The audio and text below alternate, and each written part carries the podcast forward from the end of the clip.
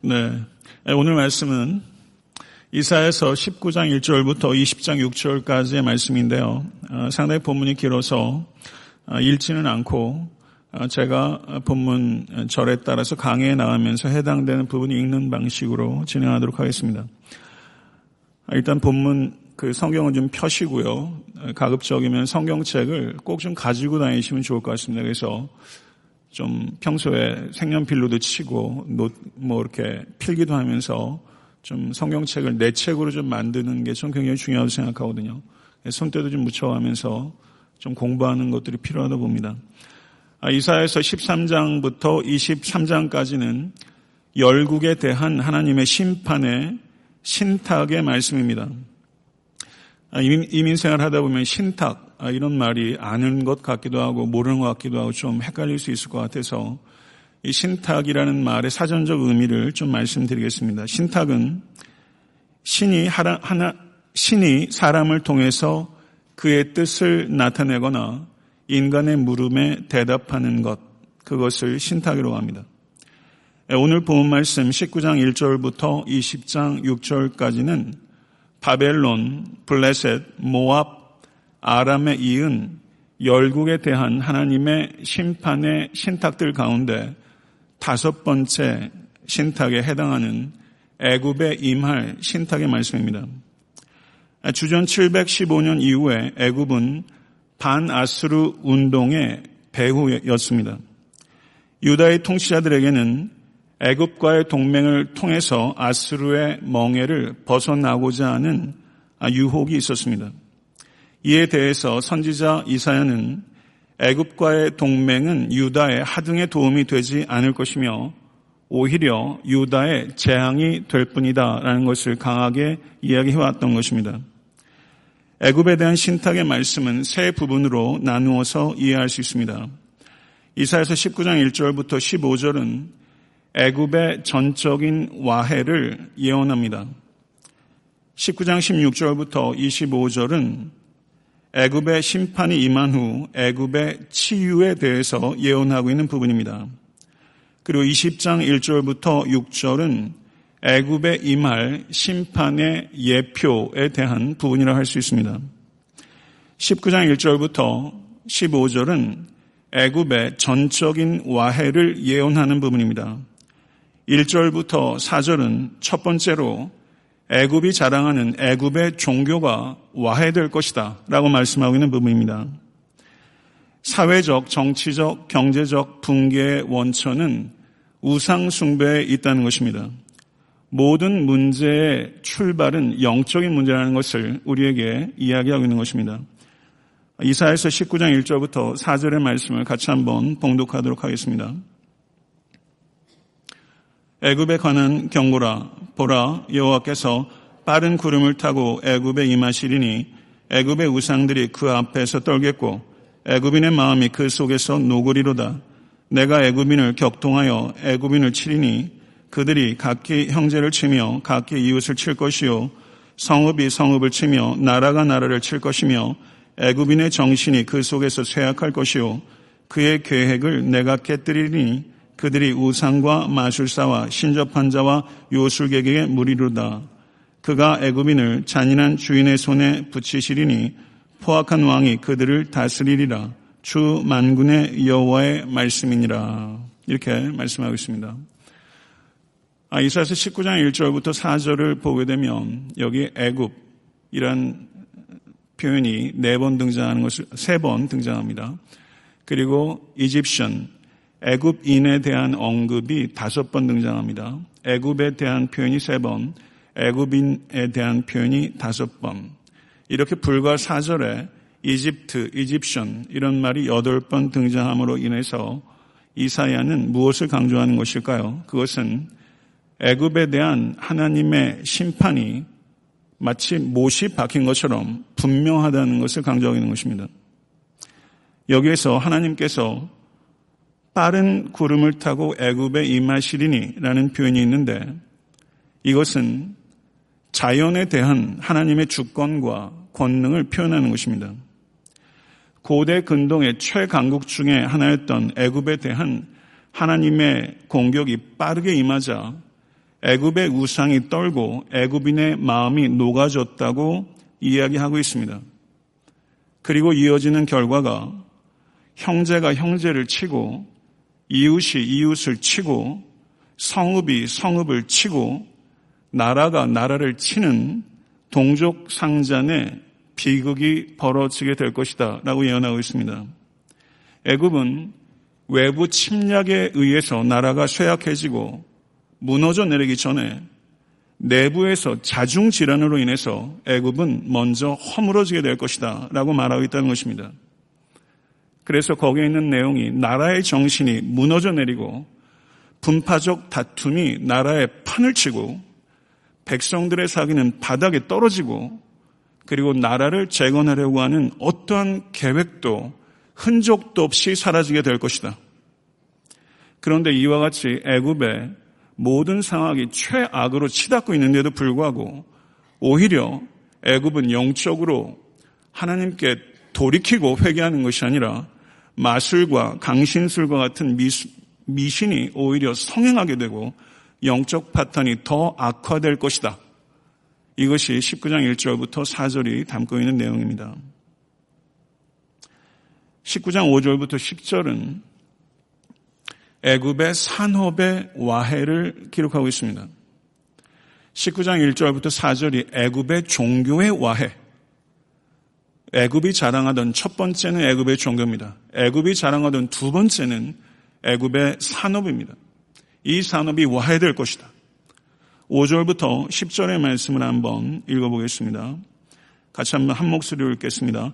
바닷물이 없어지겠고 강이 잦아서 마르겠고 강들에서는 악취가 나겠고 애굽의 강물은 줄어들고 마름으로 갈대와 푸들이 시들겠으며 나일 가까운 곳 나일 언덕의 초장과 나일강 가까운 곡집밭이 다 말라서 난료가 없어질 것이며 어부들은 탄식하며 나일강에 낚시를 던지는 자마다 슬퍼하며 물 위에 그물을 치는 자는 피곤할 것이며 세마포를 만드는 자와 배차는 자들이 수치를 당할 것이며 그의 기둥이 부서지고 품꾼들이 다 마음에 근심하리라. 여기에 보게 되면요. 나일에 대한 언급이 네 번 등장합니다. 그리고 강이란 표현, 여기 강은 나일 강이겠죠. 강이란 표현이 세 번 등장해요. 여기에서 나일을 결국 의미하는 것이 네, 일곱 번 지칭되어 있다는 것이죠. 나일은 무엇입니까? 나일은 애굽의 풍요의 기반입니다. 하나님께서 애굽이 자랑하는 풍요의 기반을 치신다는 것입니다. 나일이 말라버릴 것이다. 라는 것은 이 애굽의 경제적 기반이 허물어질 것이다. 이렇게 말씀하는 거거든요. 여러분 바짝 말라버린 강이나 여러분이 경험하셨던 호수를 한번 생각해 보십시오. 나일강이 줄어들자 그 결과 어떻게 되죠? 강에서 악취가 나기 시작합니다. 그리고 강가의 식물이 시들어 버릴 것입니다. 굉장히 사실적 묘사를 하고 있어요. 그리고 7절을 보시면 나일의 가뭄으로 인해서 농업이 파탄되게 될 것이며 8절을 보게 되면 나일이 마름으로 인해서 업이 파탄하게 될 것이고 9절에 보게 되면 나일이 마름으로 인해서 애굽의 또 다른 대표적인 산업인 세마포를 만드는 직물업이 파탄하게 될 것이다. 결국 하나님께서 은혜를 거두시고 나이를 치게 되면 이 애굽의 풍요로움은 파국을 면할 길이 없게 될 것이다. 그 결과 10절을 보시죠. 기둥은 상류층을 말하는 것이며 품꾼은 하류층을 말하는 것입니다. 결과적으로 애굽의 산업 기반 전체가 허물어짐으로 말미암아 사회의 상류층과 하류층이 모두 다 근심에 빠지게 될 것이다. 이것이 하나님의 말씀입니다. 세 번째는 19장 11절부터 15절의 말씀인데요. 여기에서는 애굽의 지혜가 와야 될 것이다. 라고 말한 것입니다. 애굽은 지혜를 자랑했어요. 11절부터 15절의 말씀을 우리 같이 한번 읽어보겠습니다.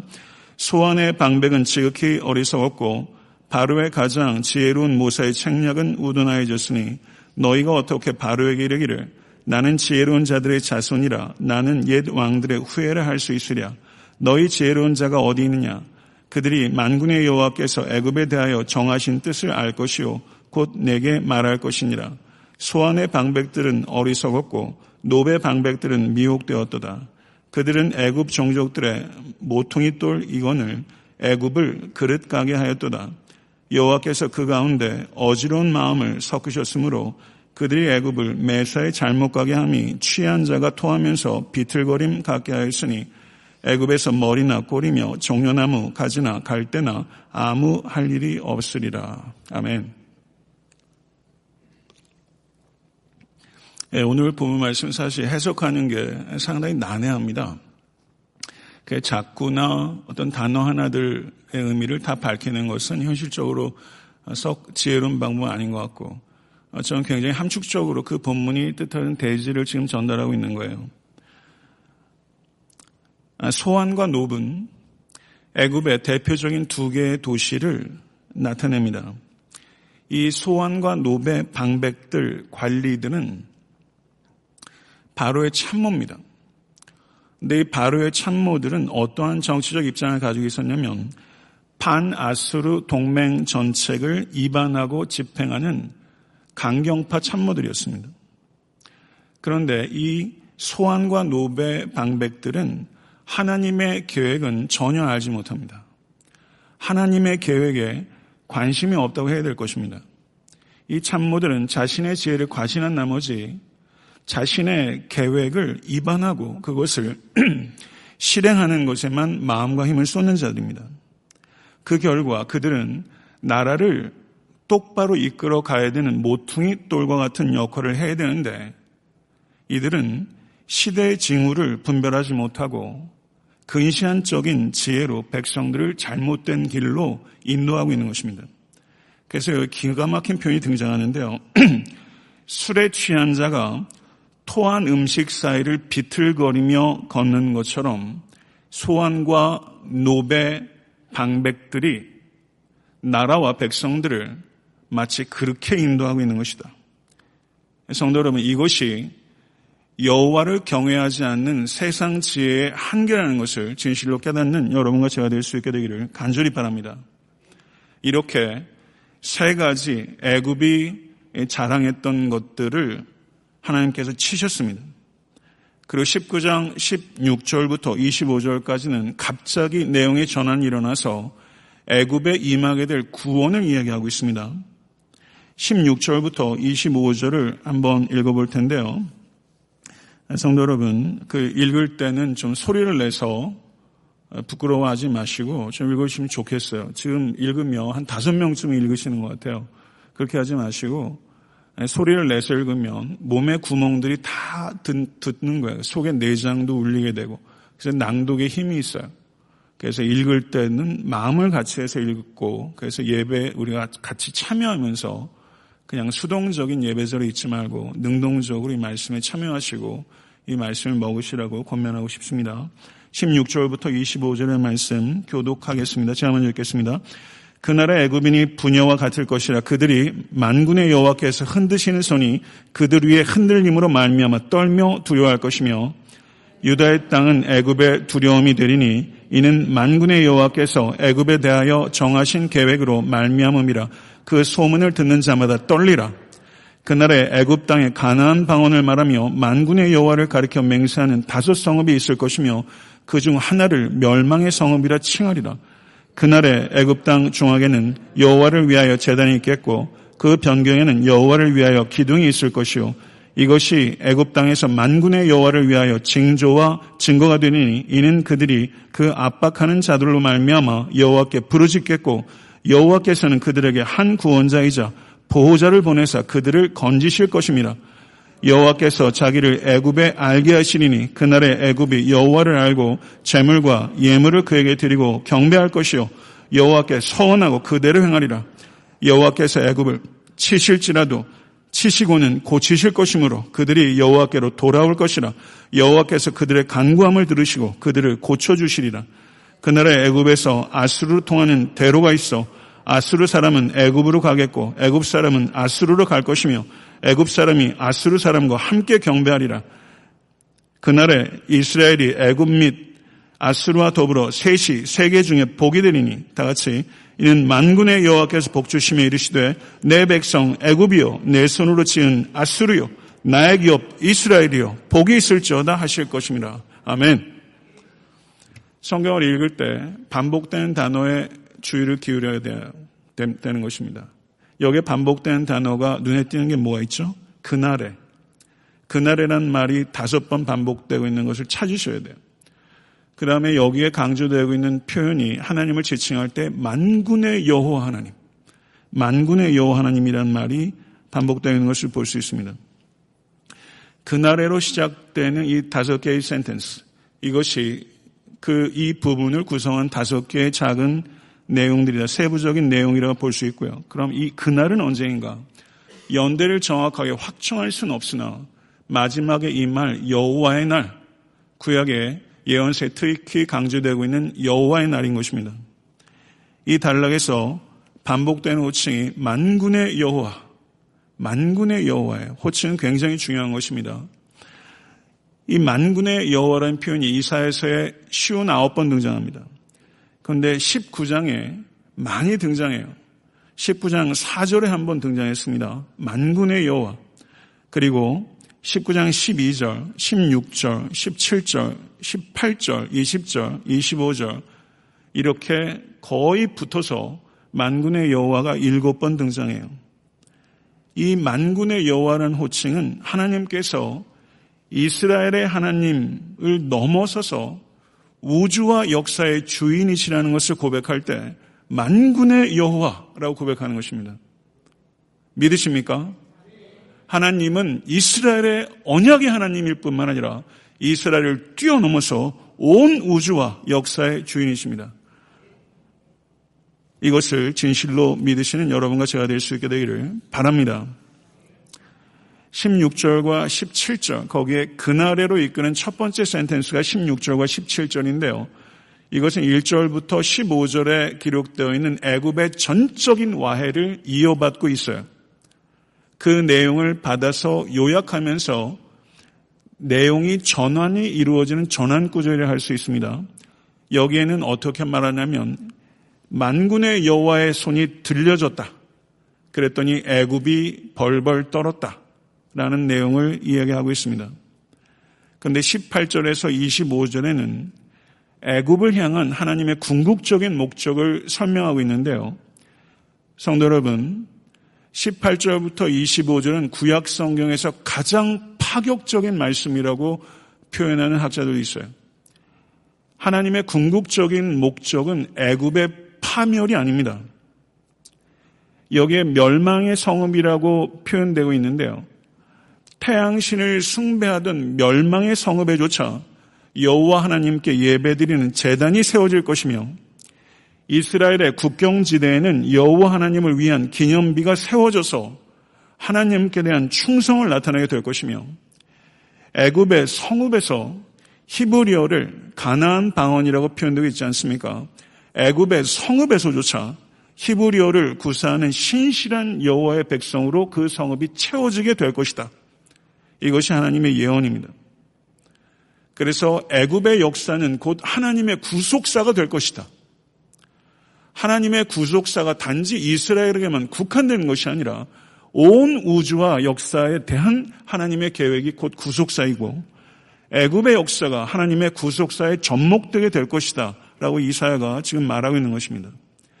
그래서 하나님께서는 이 애굽을 이스라엘처럼 대우하실 것이며 애굽이 압제자로 인해서 신음하고 부르짖을 때 하나님께서 출애굽 당시 이스라엘이 부르짖을 때 하나님께서 그들을 권념하시고 한 구원자인 모세를 보내셨던 것처럼 애굽이 부르짖을 때 하나님께서 애굽을 위해서 구원자를 보내시겠다고 이야기를 하고 있습니다. 그리고 하나님께서 애굽인들을 아브라함의 자녀처럼 언약 백성으로 간주하시고 대우하실 것이다 라고 말하고 있어요. 그리고 21절에는 하나님께서 이스라엘에게 자신을 알게 하신 것처럼 애굽 사람에게도 자신을 알게 하실 것이다 라고 말씀합니다. 그러자 애굽인들이 여호와께 제물을 드려 경배하게 될 것이다. 이렇게 말하고 있는 것이죠. 22절을 보세요. 같이 한번 읽어보겠습니다. 여호와께서 애굽을 치실지라도 치시고는 고치실 것이므로 그들이 여호와께로 돌아올 것이라. 여호와께서 그들의 간구함을 들으시고 그들을 고쳐주시리라. 아멘. 여기에 하나님의 궁극적인 목적, 하나님의 궁극적인 마음이 여기 있는 거예요. 하나님의 궁극적인 목적은 애굽을 치는 게 아니에요. 애굽을 치신 후에 그들을 치유하시는 거예요. 이게 하나님이 애굽을 향한 마음이요. 이것이 길 잃은 양무리 같은 우리를 향한 마음이에요. 하나님의 궁극적인 목적은 심지어 애굽을 향해서도 치유에 있다는 것입니다. 그리고 23절을 보세요. 그 나라 애굽에서 아수르로 통하는 대로가 있게 된다.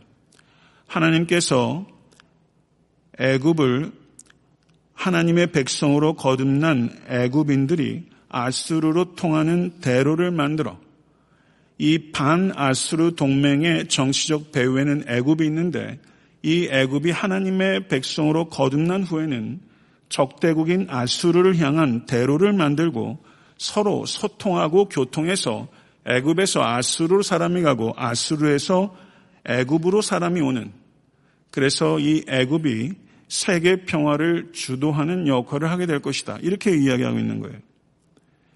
애굽의 변화가 아수르의 변화를 이끌어내는 것입니다. 성도 여러분, 애굽의 변화가 아수르의 변화를 촉발시키는 것처럼 하나님께서 나의 변화를 통해서 내 원수의 변화를 촉발하시기를 원하시는 것을 믿으실 수 있게 간절히 추원합니다. 그러자 아수르도 감동하여 애굽과 변화의 대열에 동참하게 돼서 애굽과 아수르가 모두 다 함께 이스라엘 백성과 같이 여호와 하나님께 경배하게 될 것이다. 이 두 나라 아수르와 애굽은 폭력적인 나라고 패권적인 제국주의를 표방하는 대표적인 나라입니다. 그런데 이들이 폭력적이고 패권적인 제국주의를 버리고 이스라엘과 함께 정의롭고 평화로운 복된 나라를 형성하게 될 것이다. 세계의 갈등과 전쟁의 진원지였던 이 애굽과 아수르가 전쟁의 진원지가 아니라 복의 근원지가 되게 될 것이다. 이것이 하나님의 예언입니다. 전쟁의 진원지가 복의 근원지가 되게 될 것이다. 이게 얼마나 혁신적입니까? 이것이 실제 삶 속에서 실현될 수 있는 일입니까? 25절 한번 같이 한번 읽어보겠습니다. 25절. 25절. 깊이 생각하면서 한번 큰 소리로 한번 읽어보겠습니다. 만군의 여호와께서 복 주시며 이르시되 내 백성 애굽이여 내 손으로 지은 아수리여 나의 기업 이스라엘이여 복이 있을지어다. 아멘. 애굽에 대한 심판을 애굽의 전적인 와해를 19장 1절부터 15절에 이야기를 하셨는데 여기에서 하나님은 너무나 혁신적인 이야기를 하시면서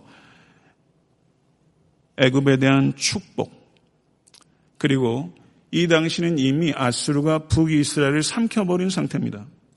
그런데도 이 애굽과 아수르에 대한 조롱으로 끝나지 않고 이 이사의 예언은 애굽과 아수르를 향한 놀라운 혁신적인 축복으로 예언을 하고 있는 거예요.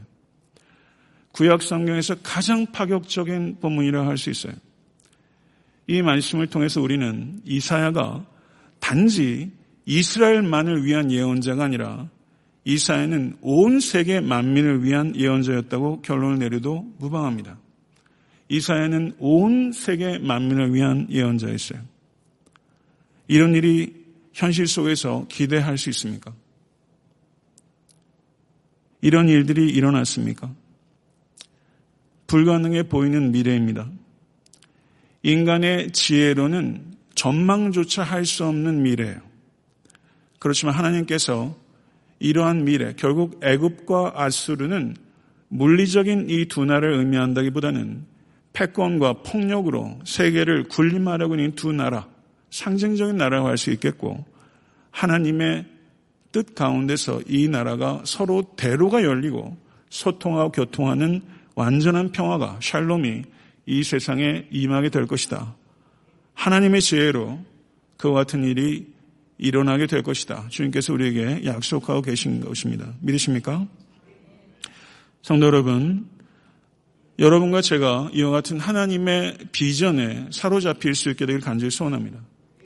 도저히 현실에서 일어날 것 같지 않는 이와 같은 일들이 하나님의 비전에 사로잡힌 사람, 그래서 내 능력으로서가 아니라 하나님의 영에 의지해서 하나님의 구속사의 통로로 헌신한 일을 통해서 이런 일들이 실체를 드러나게 될 줄로 믿습니다. 성도 여러분, 역사상 이스라엘을 지배한 나라들이 다섯 나라들이 있어요. 어떤 나라들일까요? 애굽, 아수르, 바벨론, 페르시아, 헬라입니다. 역사상 이스라엘을 지배했던 나라예요. 그런데 이들 다섯 나라들이 위치하고 있던 그 땅에서 발굴된 여러 고고학적인 문서들을 보게 되면 이 다섯 제국들의 어떤 문서에도 세계 만민의 고통에 대해서 애통해하고 세계 만민이 짓는 죄악에 대해서 분노하고 그리고 만민의 회복에 대해서 소망하는 내용은 이 다섯 제국 어떤 문헌에도 기록되어 있지 않아요. 그런데 이 다섯 제국의 앞지 안에서 신음했던 폭풍 앞에 촛불과 같았던 이 이스라엘의 문헌 그리고 이 이사야에는 피지배 민족이었던 이 이스라엘의 이 이사야서에는 세계 만민에 대한 진정한 관심이 있고 그들이 죄로부터 돌이킬 것을 촉구하는 내용이 있고 그들의 미래에 대한 회복에 대한 예언으로 기록되어 있다는 것이죠. 너무 놀랍지 않습니까? 출애굽기 19장 5절과 6절을 한번 우리가 보겠습니다. 출애굽기 19장 5절과 6절입니다. 출애굽기 19장 5절과 6절.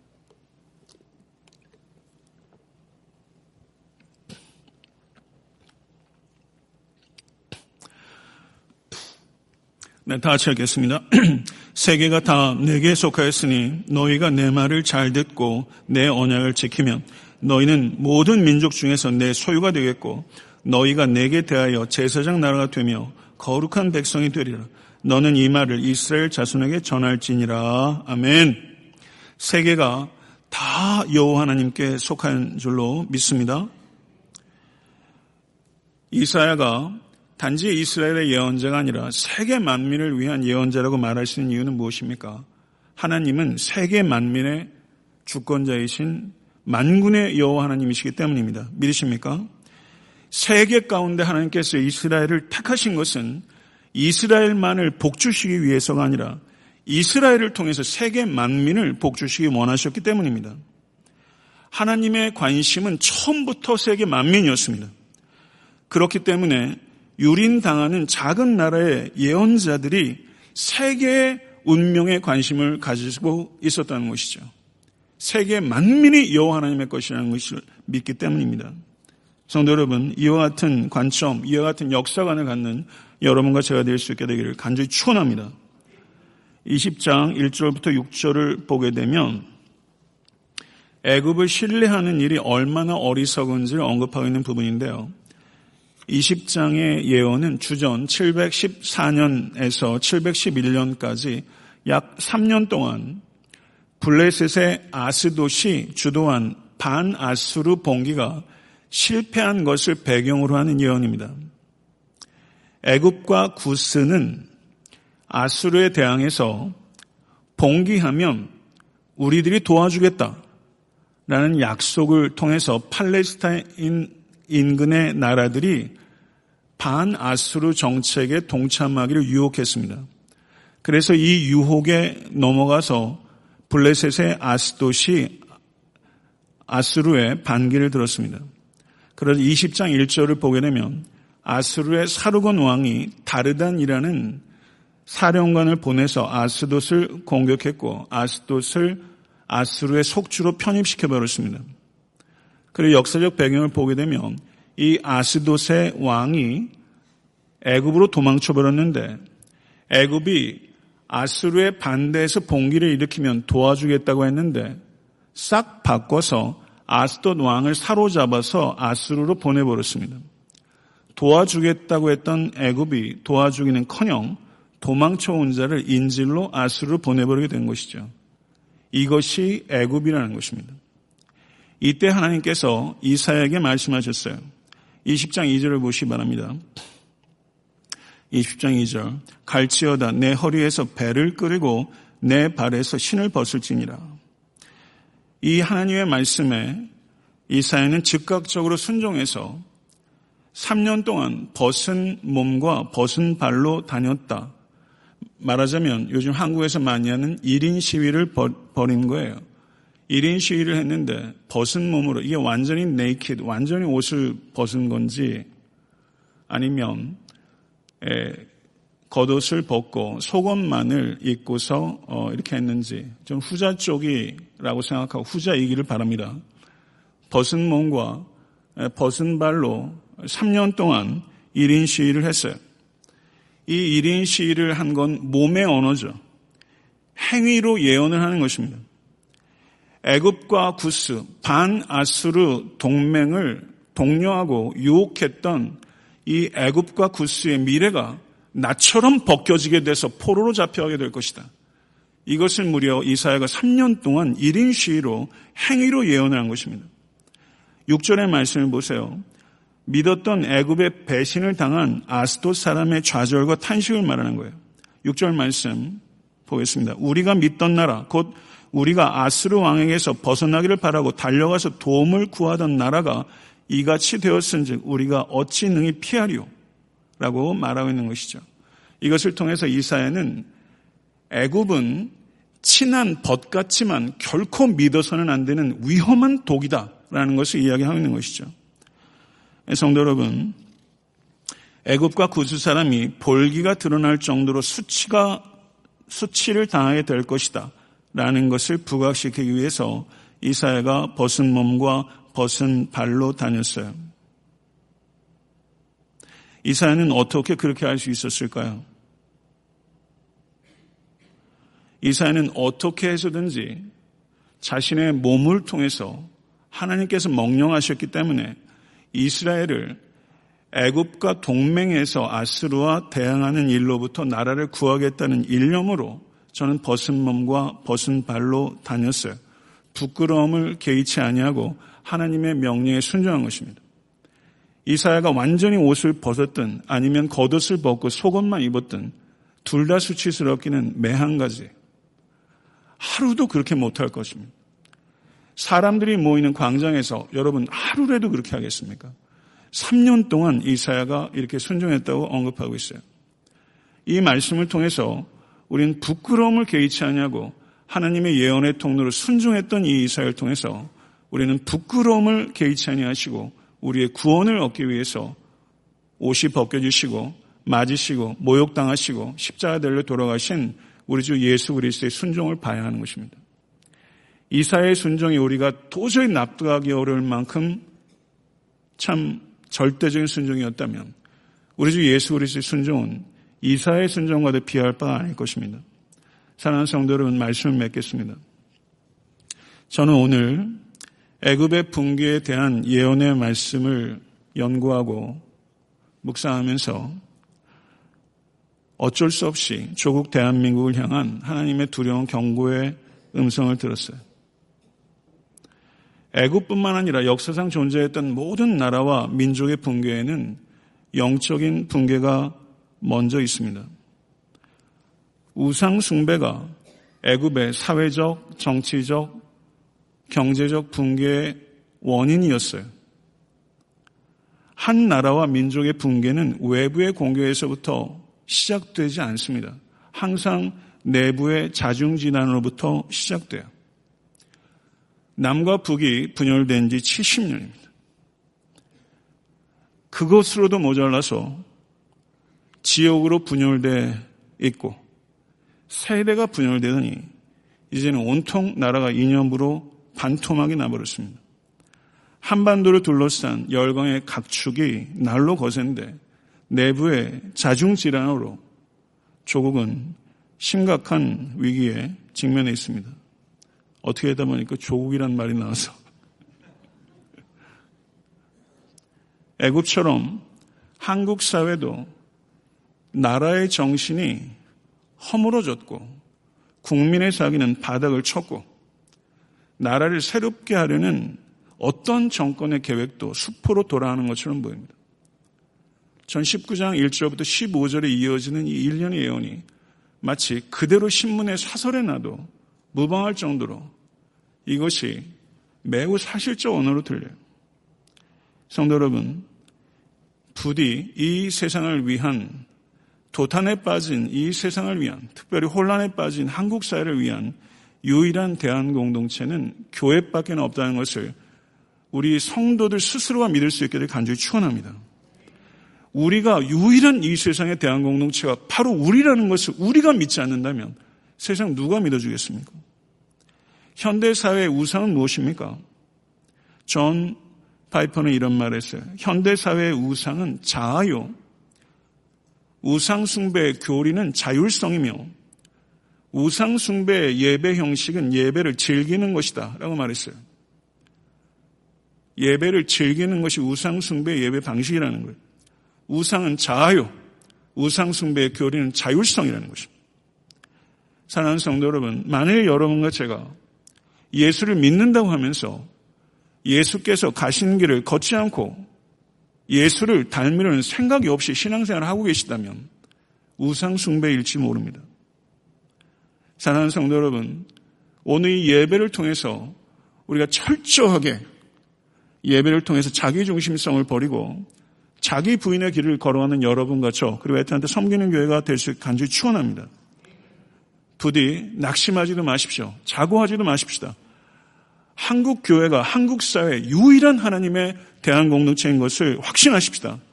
그래서 한국 사회가 갱신되고 한국 사회와 민족의 희망의 횃불이 되는 한국 사회가 될 수 있기 위해서 기도하십시다. 그리고 애타한테 섬기는 교회가 이 이민 사회에서 우리의 주어진 삶의 자리에서 부디 여러분과 제가 자기 부인의 십자가를 짐으로 인해서 아틀란타와 미주와 남미에서 희망의 불씨가 되기를 간절히 소원합니다. 성도 여러분, 여러분이 의지하는 나이를 버리십시오. 그리고 하나님만을 의지하십시오. 나이를 의지하면 나이를 치실 것입니다. 하나님을 이용하기 위해서 신앙생활 하지 마시고 하나님께 쓰임 받기 위하여 하나님께 가까이 가십시오. 여러분과 저의 안전과 복락은 나이에 있지 않고 오직 여호와 하나님께만 있는 줄 믿습니다. 참된 지혜는 나의 계획이 아니라 하나님의 계획에 관심을 갖는 것입니다. 하나님의 계획에 관심을 가질 때 우리는 시대를 분별할 수 있습니다. 시대를 분별하지 못하는 이유는 사실은 나의 계획에만 우리가 매몰되어 있기 때문입니다. 참된 지혜의 출발은 나는 용서받은 죄인이라는 것에서 시작하는 것입니다. 온 마음을 다해 하나님의 뜻을 이루려고 하십시오. 그러면 여러분의 지혜는 성장하게끔 되는 것입니다. 온 마음을 다해 하나님의 뜻을 이루려고 하는 지혜의 공동체. 그래서 여러분과 제가 협소한 안목, 육적인 안목이 다 벗어지고 눈에 비늘이 벗겨져서 부디 거시적인 안목, 영적인 안목을 회복해서 교회를 갱신하고 이 땅을 새롭게 하는 새 창조의 공동체가 될 수 간절히 소원하고 여러분과 저에게 주어진 분수에 맞게 영적 리더로 쓰임받을 수 있게 간절히 추원합니다. 하나님의 궁극적인 목적은 세상을 치는 것이 아니라 세상을 치유하는 것입니다. 우주와 역사의 주권자이신 만군의 여호와 하나님께서 창조 세계를 치유하고 계시는데 믿으십니까? 그 치유하심의 통로로 여러분과 제가 부르심을 받은 것이며 그것이 교회입니다. 우린 세상의 현실을 직시하고 세상의 죄악에 아파하고 진정한 관심과 책임감을 가지고 치유할 수 있는 유일한 공동체, 교회입니다. 믿으십니까? 이사야가 모든 열방을 위한 예언자였던 것처럼 사랑하는 성도 여러분, 저는 조국 대한민국의 교회가 한민족만을 위한 교회가 아니라 모든 나라와 열방을 위한 교회가 될 수 있게 간절히 소원하고 우리 애타한테 섬기는 교회가 그것이 교회라면 우리 교회 역시 우리만을 위한 공동체가 아니라 이 땅을 위한 공동체, 미주와 남미를 위한 하나님의 선물이 되겠다는 그런 의식을 갖는 여러분과 제가 될 수 있게 간절히 축원합니다. 애굽과 아수르 절대 화해하지 못하는 두 나라입니다. 전쟁의 진원지에서 축복의 근원지로 하나님께서 바꾸십니다. 믿으십니까? 이것이 비전입니다. 이것을 거룩한 비전이라고 하는 것입니다. 이 거룩한 하나님의 비전에 사로잡혀서 성도 여러분, 여러분과 도저히 화해가 안 될 것 같은 아수르 있잖아요. 그 아수르를 향해서 대로를 내십시오. 그 대로를 내셔서 애굽 사람과 아수르가 서로 소통하고 교통하는 것처럼 그와 같은 평화의 도구로 쓰임 받는 그리스도의 사람이 되실 수 간절히 추원합니다. 여러분과 저에게도 그리고 우리 교회에게도 나라와 민족에게도 친구처럼 보이지만 사실은 가장 위험한 독과 같은 적이 있습니다. 그것이 애굽입니다. 모든 이들이 애국과 동맹해야 된다고 했을 때 1인 시위를 3년 동안이나 했던 이 이사야. 이 시대는 이런 이사야가 필요합니다. 이렇게 존경받을 만한 목회자와 그리스도의 제자가 나타나야 합니다. 바로 여러분과 제가 그런 사람이 되기를 원합니다. 하나님의 명령이라면, 하나님의 뜻을 이루는 것이라면, 내 자신의 체면과 부끄러움 따위는 아랑곳하지 않고 이사야처럼 3년이라도 벗은 몸과 벗은 발로 걸어 다닐 수 있는 사람. 하나님의 뜻이라면 3년 동안 이 땅에 성육신 하셔서 3년이라는 공생의 기간 동안에 인자는 머리 둘 곳도 없도다 얘기하셨던 우리 주님처럼 끝까지 십자가를 향해서 부끄러움을 개의치 않으셨던 우리 그리스도 그 그리스도처럼 여러분과 제가 순종하는 성도와 교회가 될 수 간절히 소원하고 그렇게 할 수 있을 때 이 땅의 희망은 다시 불타오르게 될 줄로 믿습니다. 이 믿음을 갖는 여러분과 저 믿음의 사람 될 수 있게 될 간절히 소원합니다. 기도하겠습니다.